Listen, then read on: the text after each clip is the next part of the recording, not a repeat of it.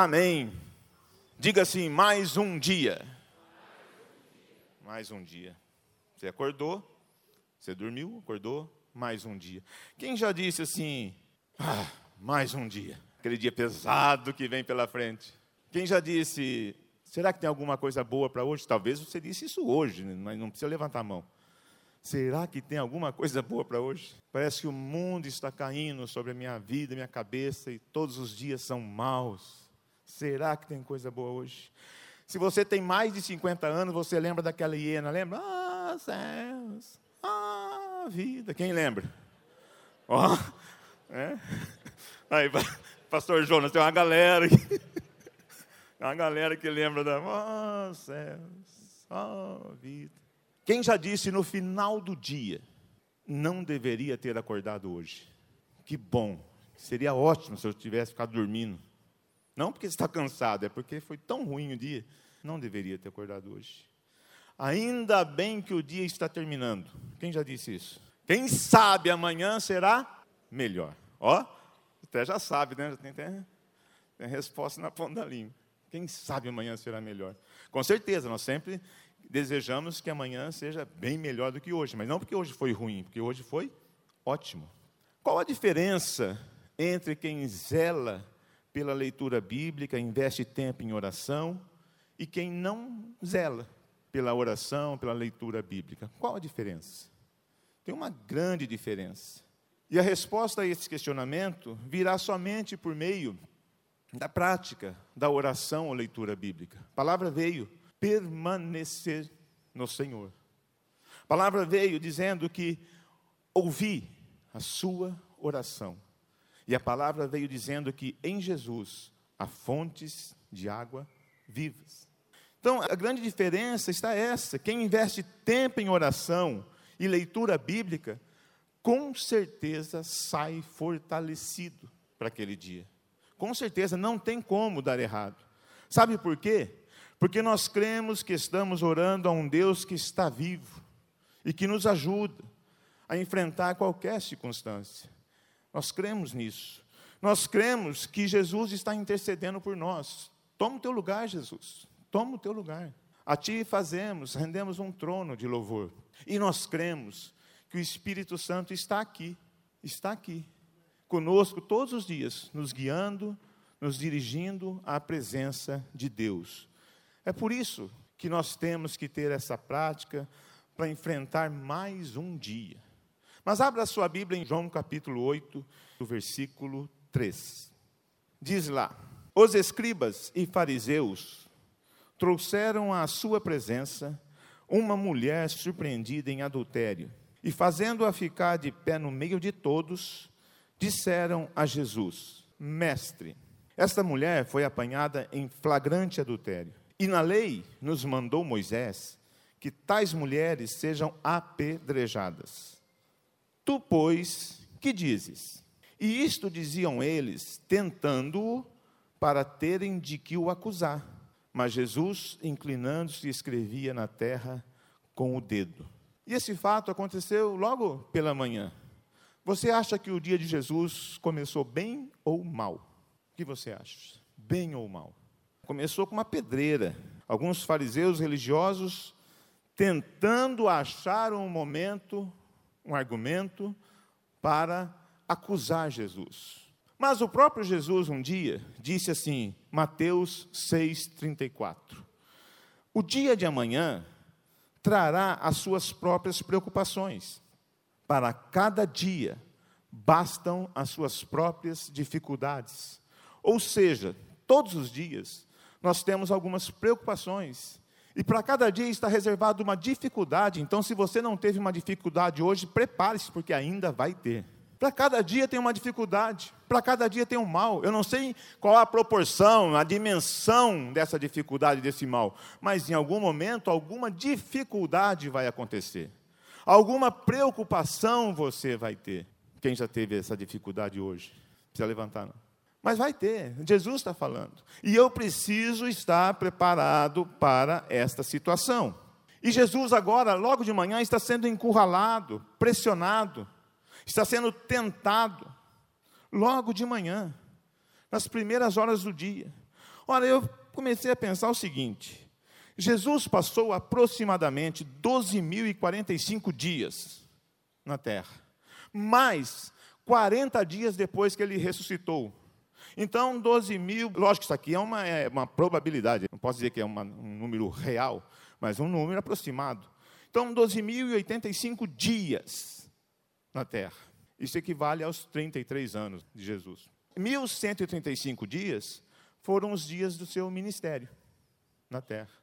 Três anos que é calculado, que é falado. Ou seja, eu creio que desde que Jesus teve entendimento, ele não deixou de orar por um só dia. Principalmente no seu ministério, foram 1.135 dias de oração intensa. Aliás, quero, como o pastor Luiz lembrou, quero agradecer a você que esteve aqui sexta-feira, você que não pôde estar nesta próxima sexta-feira, ali no salão de comunhão, salão maior, mais cadeira, mais espaço. Traga alguém para esse lugar. Traga alguém. Foi bom demais. Então, próxima sexta você tem um compromisso conosco. Você não foi obrigado, o pastor Davi ministrou aqui domingo passado, falou sobre oração e fez um convite a todos nós para participar desses momentos. Ora, se eu sei que Jesus gastou todos esses dias, ou melhor, investiu todos esses dias em oração, por que não eu? Se eu sei que Jesus permaneceu todos esses dias na presença do Pai, de Deus, por que não nós? Ora, é uma realidade que está aqui à nossa frente. Então, vamos ver como foi um desses dias de Jesus. Exatamente o dia em que ele foi confrontado com essa mulher que foi pega em adultério. Vamos ver como Jesus se comportou nesse dia. Ora, o versículo 2 diz que de madrugada voltou novamente para o templo e todo o povo ia ter com ele, e assentado os ensinava. Então, logo de madrugada, Jesus chegou no templo e está ensinando coisa que ele gostava de fazer e com certeza fazia muito bem, por isso era chamado mestre. E aí vem o nosso versículo 3: os escribas chegaram, fariseus, trouxeram a presença a mulher surpreendida em adultério, e estavam fazendo isso para provocá-lo e tentar acusá-lo. E nós entendemos então que o dia de Jesus começa um pouco, uma tribulação começa a aparecer por aí, começa a balançar o dia de Jesus. Para muitos começou muito mal o seu dia, mas depende do ponto de vista. Porque veja o que aconteceu, eu entendo que para Jesus o dia de Jesus começou muito bem. O dia de Jesus começou excelente. Por quê? Porque no versículo 1 diz assim: Jesus, entretanto, foi para o Monte das Oliveiras. Antes que Jesus chegasse ao templo para ensinar e para receber a sua primeira provocação, ele estava no Monte das Oliveiras. Ora, ele não foi dormir no Monte das Oliveiras, porque ele tinha casa. Acho que ele foi orar. Porque no último versículo do capítulo 7, versículo 53, diz: Depois de um dia de tribulação, depois de um dia de provocação, diz assim no versículo 53 do capítulo 7: E cada um foi para a sua casa. Cada um foi para a sua casa. Jesus, entretanto, foi para o Monte das Oliveiras. Jesus, quanto mais difícil estava o dia, mais ele permanecia na presença de Deus. Ele sabia que alguma coisa poderia acontecer. E Jesus entendeu então que depois daquele dia era necessário orar. Orou. Não sei se dormiu um pouquinho ali ao pé de uma oliveira, mas foi para o Monte das Oliveiras e de madrugada estava no templo ensinando. Então o dia sempre começará muito bem para aqueles que dedicam tempo em oração ao Senhor. Começa bem, porque começa buscando, começa se entregando, começa se rendendo, começa dizendo: Jesus, toma o teu lugar. Aqui está um trono de louvor para ti. E o dia começa de forma excelente. Não poderia começar melhor. E é isso que nós, sabe, que nós devemos entender, porque nós não sabemos como vai ser o dia, qual a preocupação do dia, qual a dificuldade do dia. Nós não sabemos o que vai acontecer daqui a pouco. Devemos saber como agir durante esse dia. Como nós vamos saber isso? Buscando ao Senhor, orando. Nós vamos saber como enfrentar as dificuldades todos os dias, dia a dia. Então Jesus está ensinando que não importa a circunstância, importa que eu estou que esteja na presença de Deus. Então vamos ver como Jesus agiu naquele dia. Ele estava então orando, veio para ensinar, e se a cada dia basta o seu mal, se a cada dia tem sua dificuldade, então a cada dia eu preciso da sabedoria de Deus. Todos os dias eu preciso da sabedoria de Deus. E olha o que Jesus fez no versículo 7. Como insistissem na pergunta, Jesus se levantou e lhes disse: Aquele que dentre vós estiver sem pecado, seja o primeiro que lhe atire a pedra. E tornando-a a inclinar-se, continuou a escrever no chão. Olha a sabedoria de Jesus. Jesus não entrou na provocação, Jesus não devolveu outra provocação, mas com sabedoria, ele disse: Se tem alguém dentre vós sem pecado, atire. Atire a primeira pedra. Eu não entendo que Jesus esteja provocando esses homens, porque todos os dias nós enfrentamos então as situações adversas. Ninguém aqui é melhor que ninguém. Nós enfrentamos. Como vamos agir? Naquele momento, Jesus estava, eu entendo que Jesus estava dando uma oportunidade para aquelas pessoas se arrependerem e receberem o perdão de Deus da mesma forma que aquela mulher iria receber. Ora, seria normal, ou quer dizer, não sei se normal ou anormal, se aquelas pessoas dissessem: realmente, nós temos pecado, vamos nos arrepender, o que nós precisamos fazer? Era um momento para pensar. Eu penso que durante o dia, durante o seu dia, tente perceber quantas oportunidades nós temos para nos arrependermos e recebermos o perdão de Deus. Quantas nós temos? Durante o dia, quantas oportunidades nós vamos ter de provocar uma situação, um momento de arrependimento, para que pessoas possam receber o perdão de Deus, usando a sabedoria de Deus. De repente, o um momento em que você está sendo provocado, em vez de você agir com ira, com raiva, não, com sabedoria de Deus, porque você orou, você buscou, e aquele vai ser o momento em que pessoas possam ter a oportunidade de se arrepender e receber o perdão de Deus. Que não é fácil. O normal é sair desse momento. Até mesmo nós fugimos desse momento. Veja o que aconteceu no versículo 9. Ouvindo eles esta resposta e acusados pela própria consciência, não por Jesus. Jesus não acusou ninguém. Jesus não falou, seus pecadores, vocês irão para o inferno hoje, porque estão trazendo essa mulher pecadora. Jesus não acusou ninguém. Jesus falou: se tem alguém sem pecado, se você é santo o suficiente para julgá-la e acusá-la, atire a pedra. Jesus não acusou, Jesus deu uma oportunidade. E acusados pela própria consciência, aqueles homens foram se retirando um por um, a começar pelos mais velhos até aos últimos, ficando só Jesus e a mulher no meio onde estava. Quantas vezes nós, acusados pela nossa consciência, fugimos da presença do Senhor? Não permanecemos na presença do Senhor Quantas vezes nós, acusados pela nossa consciência, deixamos de fazer o que, o que nós precisamos fazer em Jesus? Quantas vezes? Pensa nisso. Porque todos os dias a nossa consciência pode nos acusar. Mas a verdade é que nós temos que buscar esse Jesus. Se nós oramos, se nós buscamos o Senhor, nós sabemos que Ele está de braços abertos para nos receber e perdoar se houver arrependimento nós não aceitamos, nós não podemos aceitar a acusação da nossa mente, alma, desejos, do inimigo, do diabo. Para que aceitar essa acusação se o próprio Jesus não acusa? E o esclarecimento, a sabedoria de Jesus, estava abrindo uma grande oportunidade, então, para aqueles homens, além da mulher. Então, da mesma forma, o esclarecimento, a sabedoria de Deus, adquirida pela leitura bíblica e oração, é a única oportunidade para reconhecermos nossos erros. Da mesma forma. Jesus não está aqui hoje falando para a gente: olha, se você não tem pecado, atire a primeira pedra. Mas a palavra de Deus está. O Espírito Santo está. E Jesus está intercedendo por nós. Então, quando eu vou para a oração, quando eu vou para a leitura, eu começo a enxergar e começo a ver que eu preciso buscar cada vez mais essa presença. Preciso permanecer no Senhor para enfrentar a dificuldade que vem à frente. Jesus estava ensinando.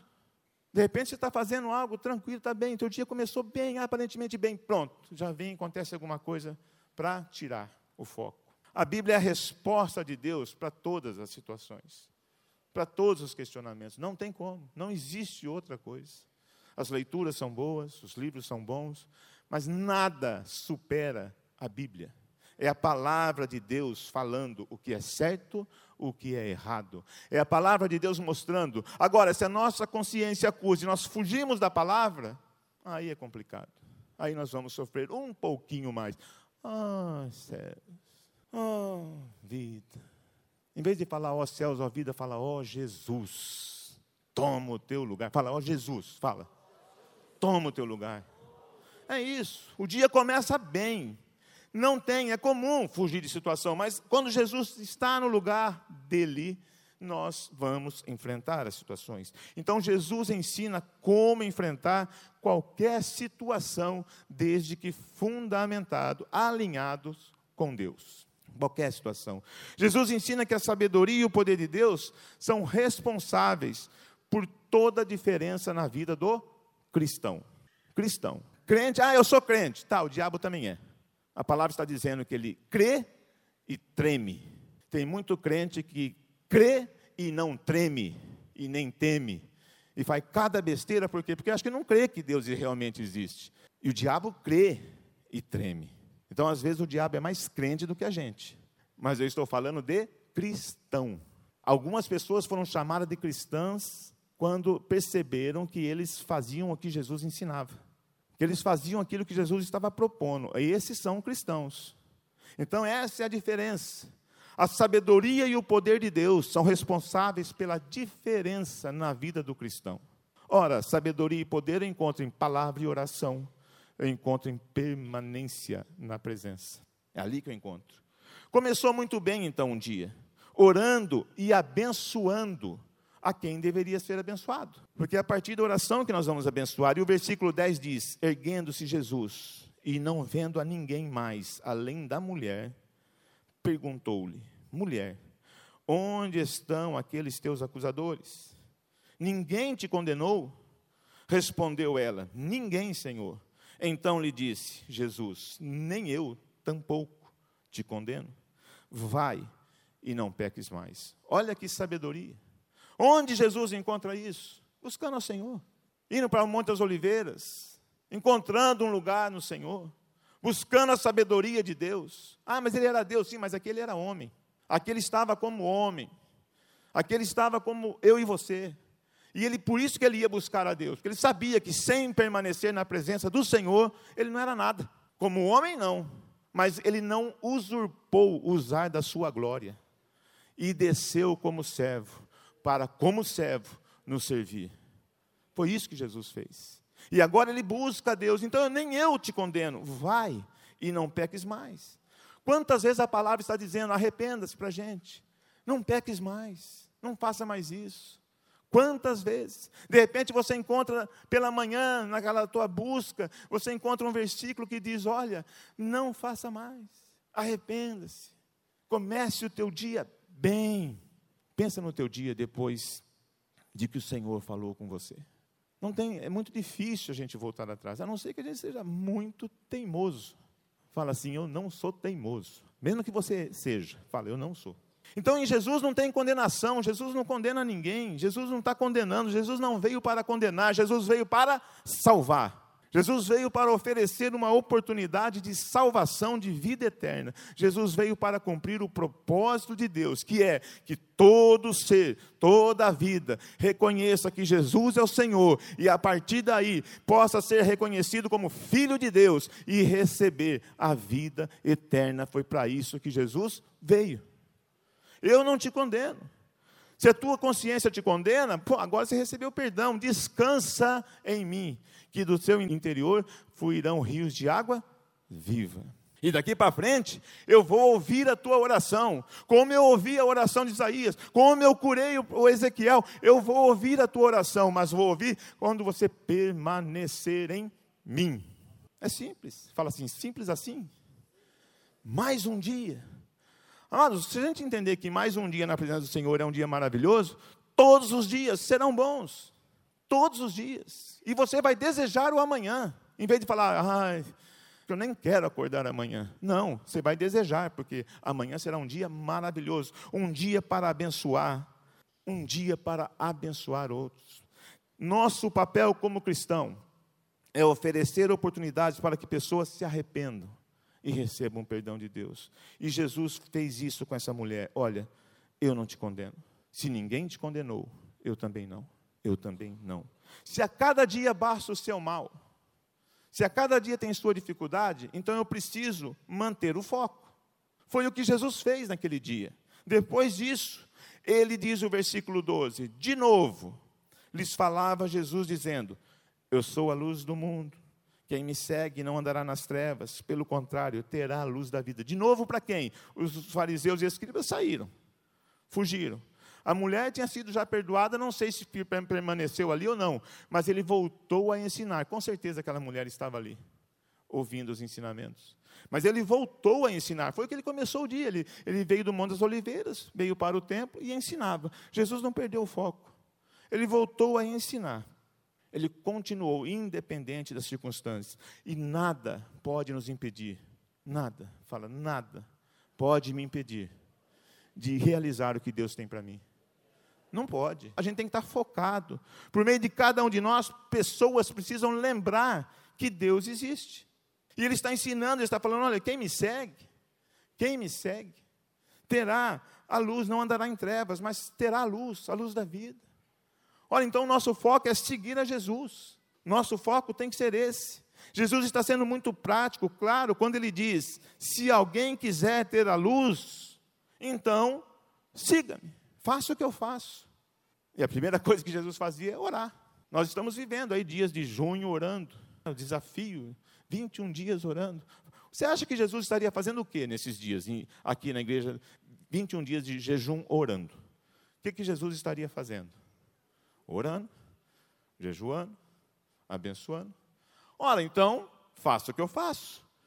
Se você quer a luz da vida, segue-me. Quem segue-me não andarás em trevas. Há um desafio, há uma oportunidade para a gente. Vamos fazer isso, vamos buscar. Se desejamos o melhor, precisamos urgentemente seguir a Jesus. Se o dia de amanhã precisa ser muito melhor que o de hoje, mesmo com as suas dificuldades, nós precisamos seguir a Jesus. E enquanto Jesus está ensinando, enquanto Jesus está mantendo o seu foco, os fariseus atacam novamente. Sabe por quê? Porque o inimigo, as situações, as circunstâncias contrárias, aquelas coisas que querem tirar o nosso foco, elas não desistem. Eles vão atacar. Eles vão procurar um momento. Por isso, 24 horas de um dia é muita coisa. É muita coisa.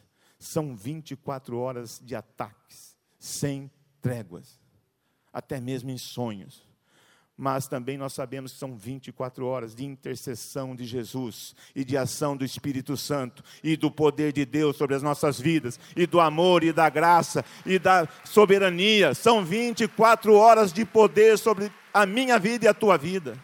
É só permanecer, não tem como. Enquanto Jesus ensina, então surge outra adversidade. Enquanto você retoma o seu foco, outra dificuldade. O dia não acabou. E o versículo 13 diz: então lhe objetaram os fariseus: Tu dás testemunhos de ti mesmo, logo o teu testemunho não é verdadeiro. E agora estão questionando o testemunho de Jesus. Quantas situações acontecem durante o dia para tirar, para que você não testemunhe do poder de Jesus sobre a tua vida? Quantas situações acontecem para que você saia do foco? Ah, faz isso, depois você pede perdão. Ah, faz aquilo. Ah, uma mentirinha. Ah, vou fazer isso. Ah, um golinho. Ah, uma... Depois eu, eu peço perdão. Saiu do foco. Talvez não dê tempo de pedir perdão. Talvez esqueça de pedir perdão. Mas não importa pedir perdão depois. O importa é que saiu do foco. E aí tem que se arrepender urgentemente. Não é pedir perdão depois, é pedir perdão agora. Saiu do foco. Então são questionamentos para tirar, para desfazer aquilo que Jesus fez na minha e na tua vida. Acabar com o nosso testemunho. Tem pessoas olhando para cada um de nós, esperando um posicionamento, uma atitude do poder de Deus sobre as nossas vidas. E de repente nós não testemunhamos, Não apresentamos Jesus como devemos apresentar. Não apresentamos Deus como devemos apresentar. E tem pessoas esperando. Mas se nós orarmos, buscarmos, aquele dia será um dia de testemunho fiel na presença de Deus. E não há nada que vai tirar o nosso foco. Ora, eles objetaram e respondeu Jesus no versículo 14: Posto que eu testifico de mim mesmo, o meu testemunho é verdadeiro, porque sei de onde vim e para onde vou. Mas vós não sabeis de onde venho e nem para onde vou. Porque se eu sei que Jesus, e eu tenho convicção que Jesus veio de Deus e foi para Deus, está à direita de Deus intercedendo, não tem motivo para que eu não siga esse homem, esse mestre. Não tem motivo. Ora, vocês estão me objetando aqui, vocês estão me testando, vocês estão me provocando, porque vocês não sabem de onde eu vim. E nem sabem para onde vou. Olha, se eu tenho convicção de onde Jesus veio, de onde Jesus está, meu Deus, eu preciso permanecer. Eu não posso sair um minuto dessa presença. E Jesus não perde o foco, ele continua com sabedoria, com graça. E eu não tenho dúvidas que o tempo que Jesus passava em oração era proporcional à convicção que tinha de onde ele veio e para onde ele vai. Porque quando eu permaneço, eu sei o que, quem eu sou em Deus e para onde eu vou em Deus. Há uma trajetória, há uma jornada, há um caminho difícil, sim, mas eu sei de onde eu vim e sei para onde vou se permanecer. Aquele que permanecer eu de modo algum riscarei o seu nome do livro da vida. Disse Jesus. Vocês não sabem, por isso vocês estão aí falando. Tem gente, é muito fácil perder o foco. Nós deixamos de vir à igreja por muito pouca coisa. Nós deixamos de comungar com os nossos irmãos por muito pouca coisa. Ah, não vou na célula por muito pouca coisa. Garoou, ah, não vou. Por quê? Porque está garoando. Então ora e peça para Deus não permitir que seu cabelo mole. Faça alguma coisa. Mas não vou, perde o foco. Não, não vou. Ah, não vou no culto hoje porque, ah, não vou. Alguma coisa está acontecendo. A dificuldade do dia está tirando o seu foco. A dificuldade está, aquela preocupação do dia que ela vem, está tirando o foco. Não vou. Ah, não quero relacionar com meus irmãos, não, não quero. Vou ficar por aqui mesmo. Perde o foco. Deixa a cela, deixa a liderança. Ah, vai ser líder na casa de Deus? Não. Ah, vou deixar, por quê? Porque eu estou deixando. Cansei. Cansou? Jesus foi incansável. Se você quiser luz para a tua vida, então siga-me. Incansável. Por que, que nós cansamos? O dia está tão mal assim. Quanto nós oramos para decidir não ir ao culto, não ir à célula, não comungar com os irmãos? Quanto nós pedimos a Deus, se essa é a vontade de Deus?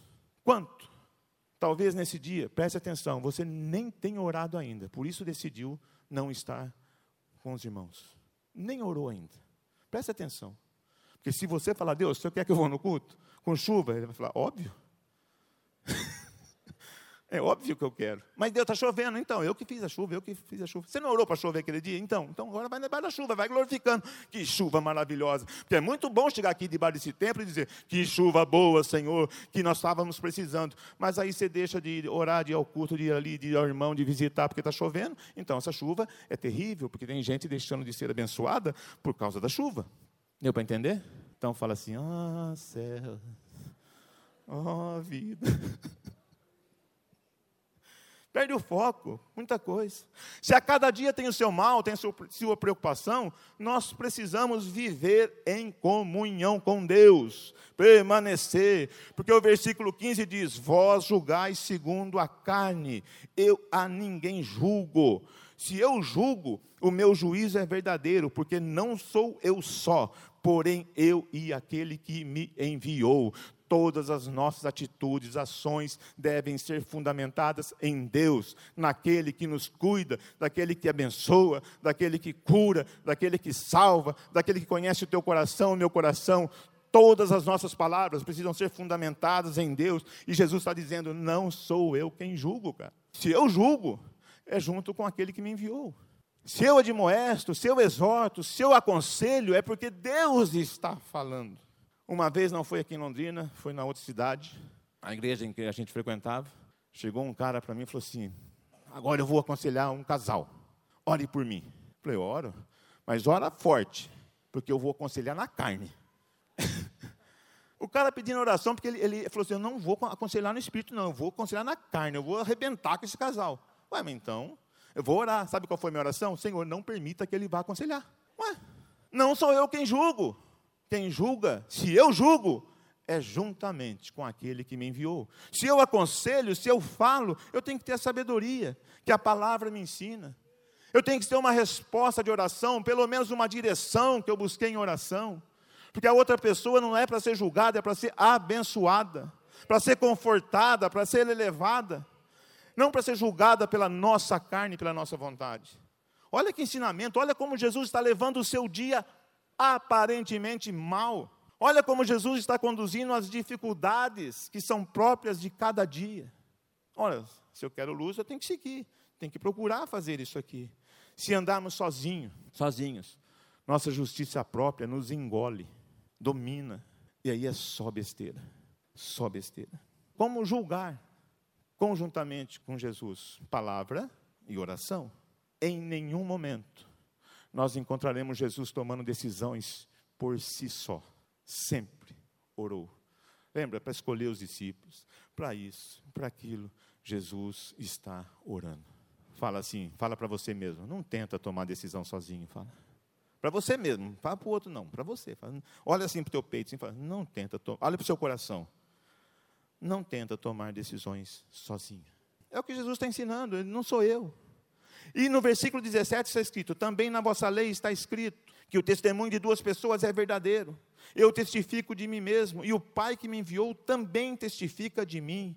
Então, o testemunho depende do que nós fazemos, e quando nós fazemos em Deus, Deus age a nosso favor, e o testemunho não é nosso, é de Deus, testificando por nossas vidas aquilo que nós buscamos em oração e na palavra. Isso é maravilhoso, é você sendo usado por Deus. Deus testifica Jesus, Deus testifica você, Deus testifica a igreja. Quando a igreja busca, quando a igreja permanece. Deus testifica. Nós não podemos fazer aquilo que Deus quer que nós façamos por nós mesmos. Tem que ser pelo poder do Espírito. Tem que ser quando a gente busca, a gente entrega, aí Ele faz. Toma Jesus o teu lugar. Testifica por nós. É isso que o Senhor quer fazer pra, pela vida de cada um de nós. É isso que o Senhor quer fazer por cada criança que foi apresentada aqui. E é isso que os pais precisam fazer manter que cada criança seja um testemunho vivo do poder de Jesus.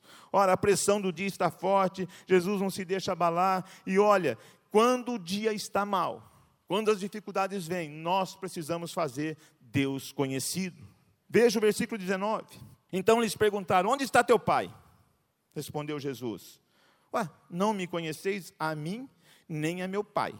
Se conhecesseis a mim, também conhecerias a meu pai. Quem já ouviu onde está seu Deus? Você está passando por aquele momento terrível. Onde está seu Deus? Algum familiar chegou para você, você está em dificuldade, doença, finanças, que é o que mais pega, né? Onde está seu Deus? Aquele cara que vem para provocar, onde está seu Deus? Proferiu ele essas palavras no lugar do gasofilácio, quando ensinava no templo e ninguém o prendeu, porque não era ainda chegada a sua hora. De outra feita lhes falou, dizendo: Vou retirar-me, e vós me procurareis, mas perecereis no vosso pecado. Para onde eu vou, vós não podeis ir. Então diziam os judeus: Terá ele acaso a intenção de suicidar-se? Por que diz para onde eu vou, vós não podeis ir? Entende que Jesus está mostrando que o nosso entendimento, a nossa consciência não consegue eh, entender, absorver a grandeza dos mistérios de Deus. Só se buscar. Só orando e permanecendo e lendo. Senão a gente não consegue entender. Por isso que a gente fica assim, ah, mas, mas cachorrinho vai para o céu. É, a gente fica essas coisas. É, e tem lugar no inferno para não sei o quê, tem lugar no céu. E fica com umas coisas que a gente não entende. Em vez de se preocupar, eu estou seguindo a Jesus. Vai ter doce no céu. É, as crianças ficam, né? Se falar que vai ter doce, vai todo mundo querer para o céu agora. Davi, meu neto, operou da fimose esses dias, pouco tempo. E foi lá, operou, tal, chegou, tal, né, aquela dor, tal, não sei o quê. Mas para ele, quando ele acordou, ele falou assim, quando eu cheguei lá para visitar, falou, vô, é muito bom cirurgia. Eu olhei. É massa, vô. Por quê? Porque ele tomou anestesia e acordou comendo gelatina e sopa. Tem gelatina, vô. Tem sopa, ele acordou com uma fome, estava jejuando para fazer a cirurgia, acordou com fome. Quando acordou, um prato de gelatina, um prato de sopa, é maravilhoso fazer cirurgia. é ótimo. Quem quer fazer uma cirurgia? Quem quer passar por cirurgia para comer gelatina e sopa? Ah, o curso de capelania vai começar aí, ó, você pode ser uma benção. Você pode ser uma benção ajudando o pessoal a comer gelatina e sopa com alegria. Depende do ponto de vista. Fica aqueles questionamentos, aquelas situações buscando. Peraí, conheça a mim. Se você conhece, você olha para mim, para o meu testemunho, se você vê o que está acontecendo com a minha vida, se você vê quem eu era e quem eu sou, você conhece a Deus, porque Deus é aquele que transformou a minha vida, minha casa, minha família, meu casamento, minhas finanças. Esse é o Deus a que eu estou te mostrando. Se você me olha para mim, você vai conhecer quem é o meu Pai. Não precisa perguntar cadê o teu pai, cadê o teu Deus. Olha para a minha vida. Está vendo a responsabilidade do nosso testemunho? É o dia a dia, isso aí acontece todos os dias. Por isso eu preciso exercer fé a cada dia. É por isso. Se eu sei que nesse dia vai ter uma dificuldade, eu preciso absurdamente, exageradamente exercer fé.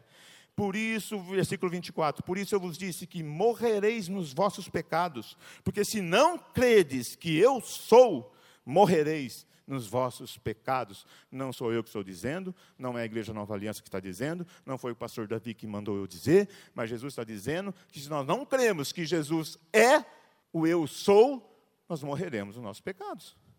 Fé para crer que Jesus pode mudar. Foi quando eu disse: Senhor Jesus, a minha vida eu te entrego. Toma teu lugar. Toma. Toma teu lugar. Tem que falar com a boca. Tem que crer então precisa exercer fé. Está dizendo, ó, eu sou. Nós precisamos desenvolver a prática, desenvolver a fé. Não ler, ouvir e orar a palavra de Deus. Ora, eu posso dizer que é sinal que não tem fé. Porque se eu creio, eu vou orar, eu vou ler, vou ouvir e vou ensinar e vou abençoar. Agora, se eu não faço nada disso, eu não tenho fé. Por que, que eu está fazendo? Ah, não sei, acho que não vai acontecer nada, não. Para que, que eu vou ler? Não vai acontecer nada. Por que, que eu vou orar? Não vai acontecer nada. Por que, que eu vou ouvir? Não vai acontecer nada. Então, falta fé. Mas a fé do tamanho de um grão de mostarda é suficiente para remover montanhas. E alguma dificuldade que possa acontecer hoje, ela pode ser pequena para mim, mas uma montanha para você. E se você tem fé, você tira e prossegue. Por quê? Porque o teu foco é Jesus, você segue a Jesus e a luz está sobre a tua vida, porque quem segue a Jesus tem luz, quem segue a Jesus tem fonte de água viva, quem segue a Jesus, Deus ouve oração, quem segue a Jesus é porque está permanecendo no Senhor. Simples assim, fala, oh céus, fala, oh céus. Oh, vida. Então lhe perguntaram, versículo 25: Quem és tu? Respondeu-lhe Jesus: Ué, é o que desde o princípio vos tenho dito. Olha a sabedoria desse homem. Quem és tu? Eu estou falando, eu sou, eu sou. Eu sou Deus, eu sou eu, eu sou Jesus. Eu sou um homem que faz a vontade do Senhor, de Deus. Muitas coisas, disse o versículo 26, tenho, para dizer a vosso respeito e vos julgar, porém aquele que me enviou é verdadeiro, de modo que as coisas que tem, dele tem ouvido, essas digo ao mundo. Onde Jesus ouve as coisas de Deus? Na oração. Onde nós ouvimos as coisas de Deus? Para dizer ao mundo? Na oração, na palavra. Que dia maravilhoso. Está ótimo então o dia do Senhor. O dia de Jesus está ótimo, não está ruim não, porque ele está vencendo o maligno. Não tem dificuldade para esse homem, não tem dificuldade para você quando você vence o maligno pela força do poder do Senhor, poder do Espírito Santo sobre a tua vida. Não tem. Ele está vencendo, tá, ele vai respondendo. Olha, que dia maravilhoso poder ser usado por Deus. Fé para crer que Jesus é Deus, precisamos. Disse-lhe, pois, Jesus, no versículo 28. Vais, disse depois Jesus, quando levantares o filho do homem, então sabereis que eu sou e que nada faço por mim mesmo, mas falo como o Pai me ensinou. Quando levantares o filho do homem, sabereis. Ora, Jesus já foi levantado, Jesus já ressuscitou, Deus o ressuscitou, mas agora vai chegar o dia que todo olho verá, todo joelho dobrará, e nós precisamos saber que Ele é Jesus, o Senhor de todas as coisas. Vai chegar esse dia, está próximo, não sabemos quando, mas vai chegar. Então nós precisamos de ter fé para agradar a Deus. Versículo 29. E aquele que me enviou está comigo, não me deixou só, porque eu faço sempre o que lhe agrada. Nós precisamos ter fé para agradar a Deus, fazer o que agrada a Deus. Antes de tomar uma decisão, fazer, Senhor, isso te agrada, Senhor? Te agrada eu brigar com a minha esposa, Senhor? Não. É quando você vai ouvir um monte de não. Te agrada, Senhor? Te agrada, me agrada. Este é o filho em quem me agrado. Essa voz você ouve na oração. quando você pergunta: e agora, Senhor? Posso te agradar? Fé para viver a verdade. Disse, pois, Jesus aos judeus que haviam crido nele: Se vós permaneceis na minha palavra, sois verdadeiramente meus discípulos, conhecereis a verdade, e a verdade vos libertará. Fé para viver essa verdade.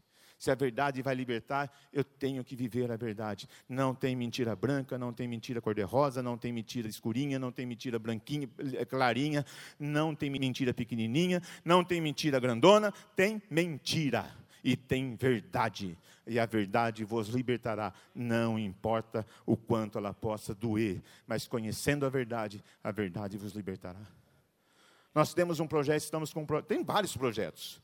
Mas tem um projeto começando ali no Jardim Santa Fé, que o nosso objetivo é simplesmente permitir que pessoas conheçam a verdade, para que a verdade possa libertar, para que a verdade possa trazer luz para muitos lugares.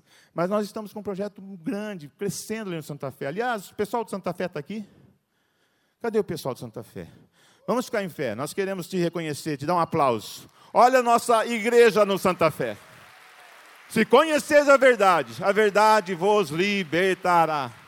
Esse pessoal tem enfrentado desafios, desafios gigantescos todos os dias, mas eles estão permanecendo, eles estão lutando, eles estão buscando, e o Senhor tem chegado naquele lugar. Então, ore pela Santa Fé, pelo projeto. Ali na escola, várias coisas acontecendo. Obrigado, pessoal que Deus possa continuar abençoando de uma forma tremenda suas vidas. Temos ali o Maico e a Mari que estão liderando as células, pastor Wagner Simone com células de criança, toda uma liderança ali envolvida para que Jesus possa ser conhecido.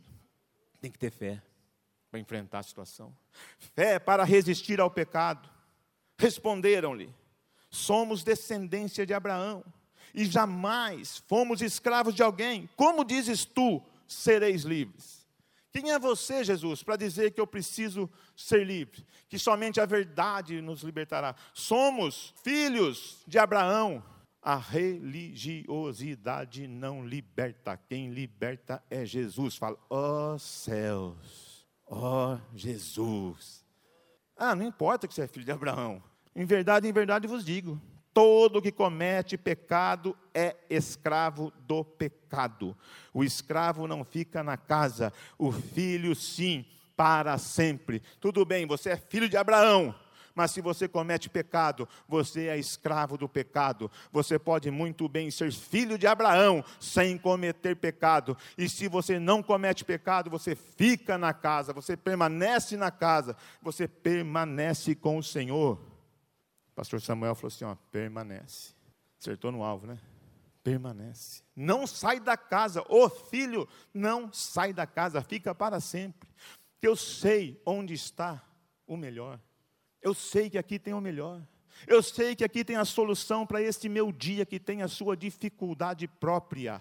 E para cada um aqui tem uma dificuldade específica, singular, que foi preparada para você. Tem uma armadilha para mim, uma para você. Tem uma armadilha para tirar o foco, tem uma para mim, tem uma para você. Se é para mim não aconteceu ainda, eu tenho que ficar de olho, porque pode acontecer ainda. Mas eu não posso perder o foco, porque à noite ainda tem que pregar de novo. À noite eu tenho que pregar de novo. À noite, até à noite você tem que abençoar alguém ainda. Até à noite alguém vai surgir à tua frente.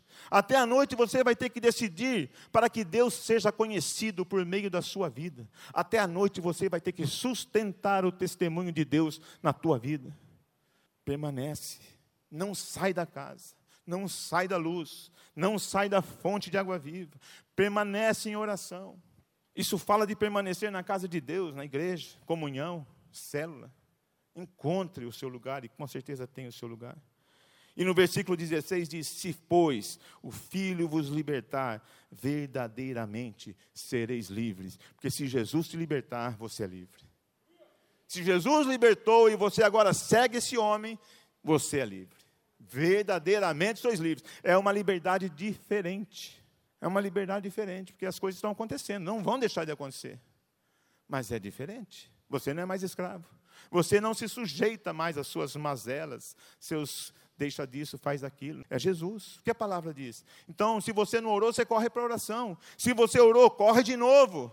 Vai buscar, porque tem uma palavra. dizendo: Você é livre, cara. Faça isso. Fé para praticar a palavra de Deus. Versículo 37.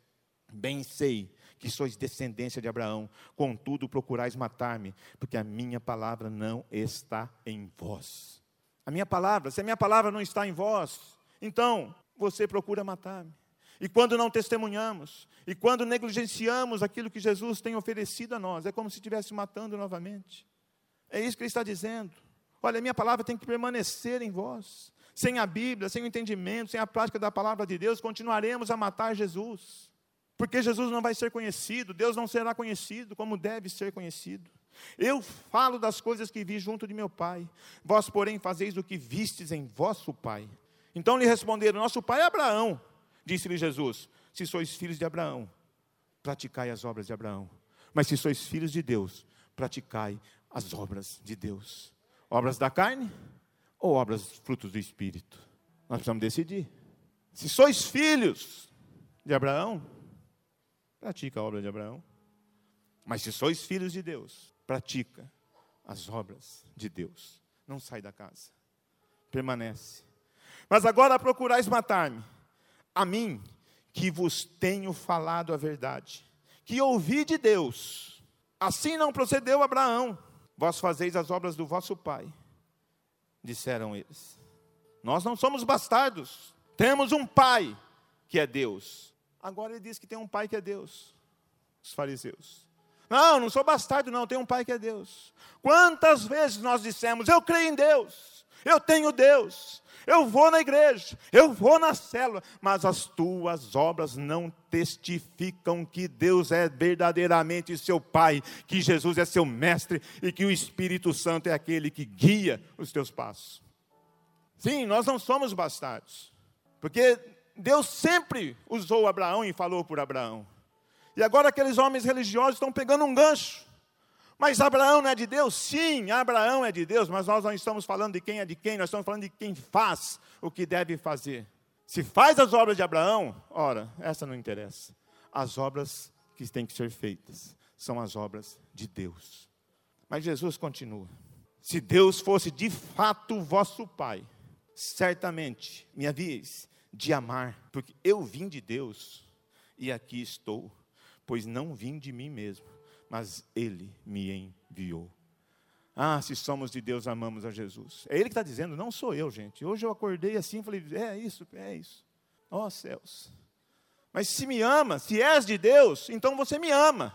E se você me ama, você me segue. E se você me segue, você tem luz. E se você me segue, você tem fonte de água viva. E se você me segue, você permanece. E se você permanece, eu ouço a tua oração. Simples assim. Que dia maravilhoso. Qual a razão por que não compreendeis a minha linguagem? É porque sois incapazes de ouvir a minha palavra. Por que é tão difícil compreender a Bíblia?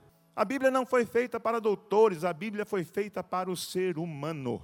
Homens e mulheres dispostos a ouvir o que Deus tem para fazer. E agora Jesus pega pesado. Vós sois do diabo, que é vosso pai, e quereis satisfazer-lhes o desejo.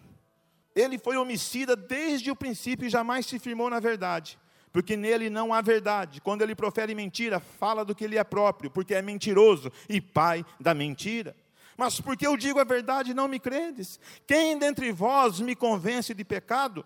Se vos digo a verdade, por que razão não me credes? Quem é de Deus, ouve as palavras de Deus, por isso não me dais ouvidos, porque não sois de Deus. Gente do céu, se eu não ouço a palavra de Deus, se eu não dou ouvidos ao Senhor, Deus está dizendo, sois do diabo. Fala bem alto e bom som, eu não sou do diabo. Fala.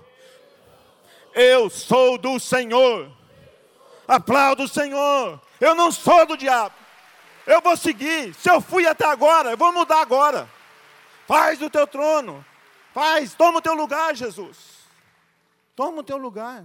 Se a cada dia tem o seu mal eu preciso de muita fé para honrar a Deus. Responderam, pois: Porventura não temos razão em dizer que é samaritano ou tem demônio? Replicou Jesus: Eu não tenho demônio. Pelo contrário, honro a meu Pai. e vós me desonrais. Eu não procuro a minha própria glória. Há quem a busque e julgue. Em verdade, em verdade vos digo: se alguém guardar a minha palavra, não verá a morte eternamente, porque eu sou a vida, eu sou o caminho, eu sou a verdade, eu sou a vida. Não verá, disseram os judeus. Agora estamos certos que ele tem demônio. Abraão morreu, também os profetas, e tu dizes: se alguém guardar a minha palavra, não provará a morte eternamente. És maior do que Abraão, nosso pai que morreu? Também os profetas morreram. Quem, pois, te fazes ser? Respondeu Jesus: Se eu me glorifico a mim mesmo, a minha glória nada é. Quem me glorifica é meu Pai, o qual vós dizeis que é vosso Deus. Entretanto, vós não o tendes conhecido, eu, porém, o conheço. Se eu disser que não conheço, serei como vós, mentiroso. Mas eu o conheço e guardo a sua palavra. Quem conhece Deus guarda a palavra. Quem conhece Deus permanece. Quem conhece Deus não sai da presença de Deus. Abraão, vosso pai, alegrou-se por ver o meu dia, viu e regozijou-se. Perguntou-lhe, pois os judeus ainda não têm 50 anos, e viste Abraão? Respondeu Jesus: Em verdade, em verdade, eu vos digo, antes que Abraão existisse, eu sou. Toma o teu lugar, Jesus. Fique em pé. Não sai ainda, porque não acabou. Tenha fé para esperar até o finalzinho. Eu sou. Diga assim: Eu sou. Jesus, toma o teu lugar. Toma o teu lugar, Jesus. Nós cremos nesta verdade. Porque naquela hora os fariseus ainda pegaram em pedras para tentar matar a Jesus. Jesus saiu, se ocultou e saiu do templo. Que dia terrível. Depois de tudo isso, ainda pedra sobre esse homem, mas o dia não acabou porque ele saiu desse lugar e na rua encontrou um cego e ele diz: que então, se quer ver, veja. Deus testifica aquele que permanece, aquele que está junto, aquele que o busca. Toma o seu lugar, Jesus. Toma o seu lugar.